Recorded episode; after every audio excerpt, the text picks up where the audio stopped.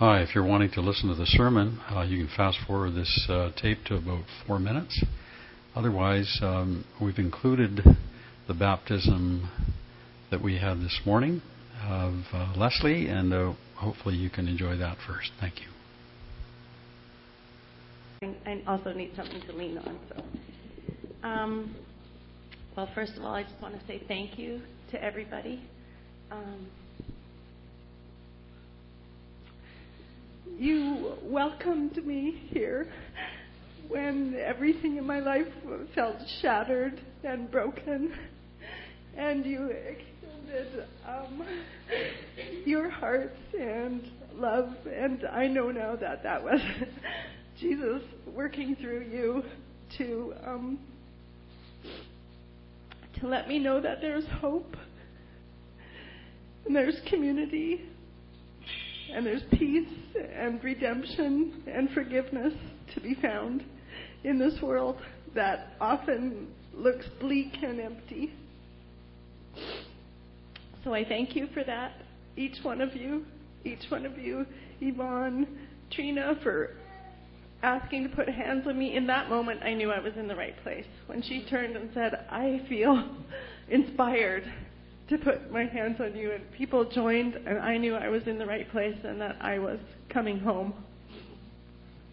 And Tracy, who has been just a, a beacon of light, and the women who pray on Mondays, and Jason with guidance, and most of all, I want to thank the living presence of God.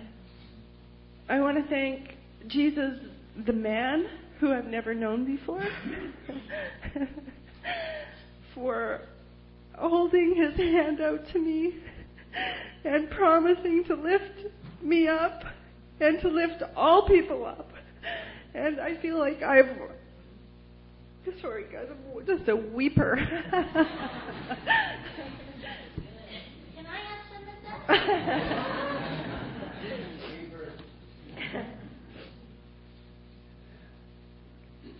I'd like to just speak for one moment um, because I know that so many of you have been here in this loving embrace and in this community for a, a long time that you, maybe you've forgotten what it's like to be on the outside.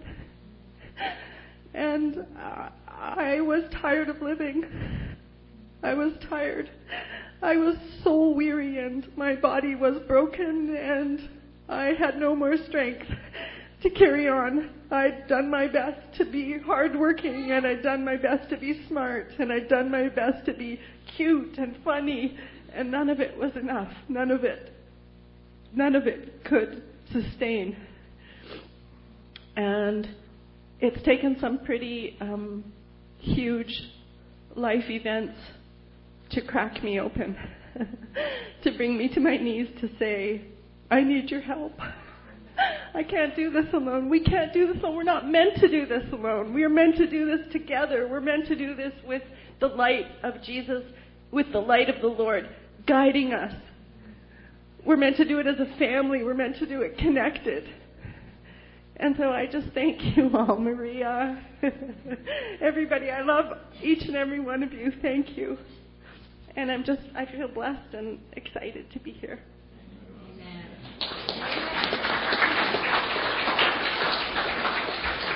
And I thought it was going to be a little sprinkling of water when I asked when I asked Jason if I could be baptized. I thought it was, a, and he said, "Oh no, we have a tank." Woo! Yeah, we, we do everything fully, right, around here? No half measures. Just love it. I can still see the wet footprints. Love it. Today, obviously, today is a special day. And today, with Leslie's baptism and that next step that she's taking, I mean, she's already been following Jesus for a while now. But to see her take this next step has been so encouraging for me, and I hope uh, for those of you too. I, I hope it's encouraging for you as well. And it gets me thinking about, you know, Rudy, what you were saying, about Jill, what he said, and about this church and why we're here, about the mission of this church, why God has a church here in this community.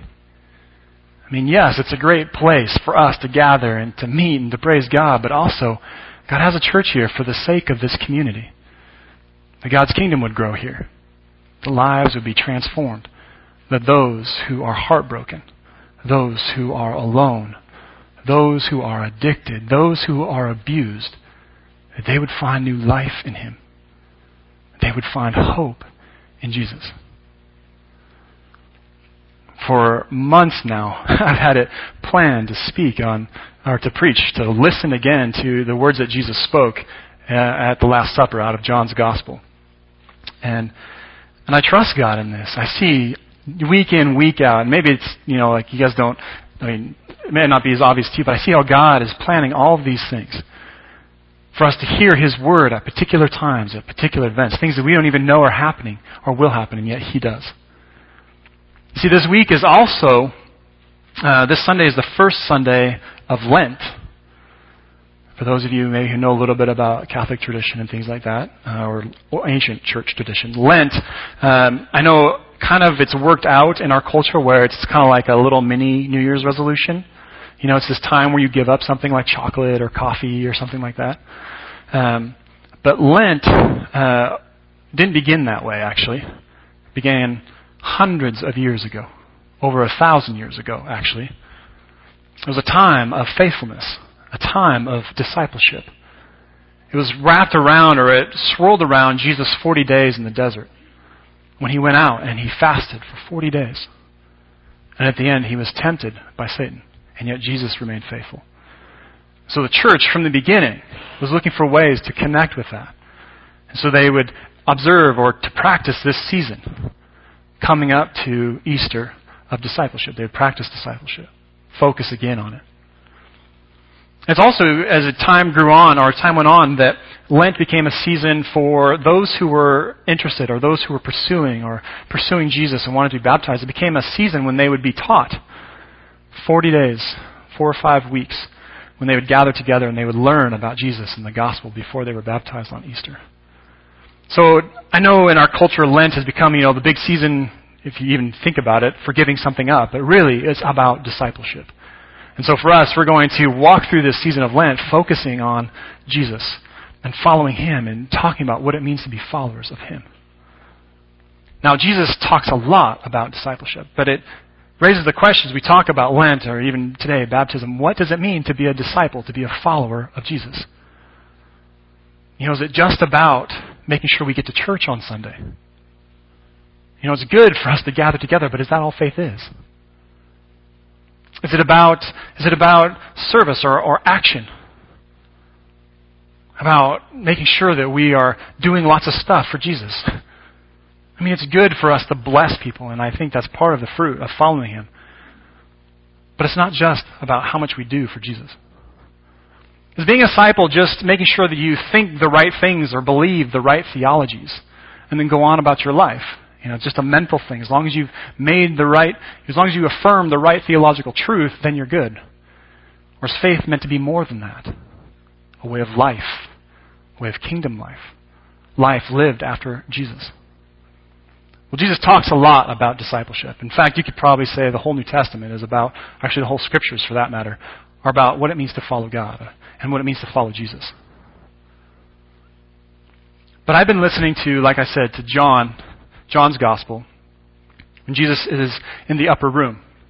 Uh, before he's glorified, before his hour, as he talks so often about in John's gospel, before he's crucified and, rise, and raises again from the dead. And this night he gathers with his disciples, and one of the first things he does, he takes off his outer clothes, so he starts to kind of look like a slave. And he grabs a bowl of water and a towel, and he starts to wash their feet. Many of you remember that story. Just this humble Savior, this Messiah, this King, over everything, bows down and starts washing his disciples' feet. And Peter says, No way, Lord, you're not washing mine. You're too good for that. Jesus says, Peter, if I don't wash you, then you have no part with me.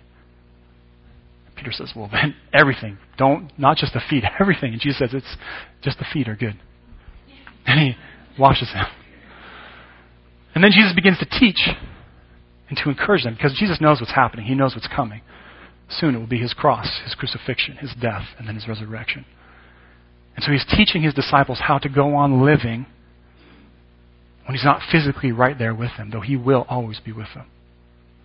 And these are the words that he says. If you want to open your Bibles to John 15, verse 1. I also have it in your bulletins if you want to just look at that too. So this is just to give you some kind of context. We're like jumping right into the middle of Jesus' teaching. There's quite a few things that he says before this, and quite a bit he'll say after this. But um, this is just a section I want that I heard Jesus uh, speaking to me this weekend. So listen to this. Jesus says, "I, I am the true vine, and my Father is the gardener. He cuts off every branch in me that bears no fruit, while every branch that does bear fruit, he prunes so that it will be even more fruitful." You are already clean because of the word I have spoken to you. Remain in me, and I will remain in you. No branch can bear fruit by itself. It must remain in the vine. Neither can you bear fruit unless you remain in me. I am the vine. You are the branches. If a man or a woman remains in me and I in them, they will bear much fruit. Apart from me, you can do nothing. If anyone does not remain in me, they are like a branch that is thrown away and withers. Such branches are picked up, thrown into the fire, and burned. If you remain in me, and my words remain in you, ask whatever you wish, and it will be given. It will be given to you. This is my Father's glory, that you bear much fruit, showing yourselves to be my disciples. I was thinking about this. You know, I, I wonder what Jesus would say if you said, Jesus, what does it mean to be your disciple? I mean, there's probably lots of things he would say. The, the Sermon on the Mount is him teaching what it means to be a follower, what it means to be a disciple. And lots of places throughout the Gospels, Jesus is teaching what it means to be his follower. But I think, too, there's, if you read through the Gospels, you see Jesus talking a lot about crops and fruit and harvest. That fruit is a part of following him. It's interesting, in this passage, Jesus puts a lot of emphasis on fruit saying, bear fruit. He actually even says that the gar- my Father is the gardener, and whoever is in me. No, he doesn't just say, like, whoever isn't in me. He says, whoever's in me but doesn't bear fruit be cut off. Now, before we start to get a little anxious and, you know, start to strike a committee about whether Jesus really fits in our church or not, you know, the tenuous nature of his faith, listen to what he's saying. He says, If you're in me, bear fruit. The question is, what is this fruit? Like, what is he talking about? What kind of fruit is this? Does he mean just making sure you show up at church on Sunday? And does he mean it's about how much you do for him, how much service you do? Does he mean fruit is how many people you lead to faith? What is the fruit he's talking about? That's one question. The second question is, how do we produce this fruit? Right? Jesus is saying, make sure you're producing fruit. Actually, he doesn't say that, but he says if you're not producing fruit, then you'll be cut off. Be pretty anxious, like, how do we produce the fruit, right? The first thing Jesus says is produce fruit. Or this fruit, what it looks like. So I think we think of fruit, maybe we have certain ideas of what it looks like, but actually, as you read through the Gospels, fruit is, is sort of vague.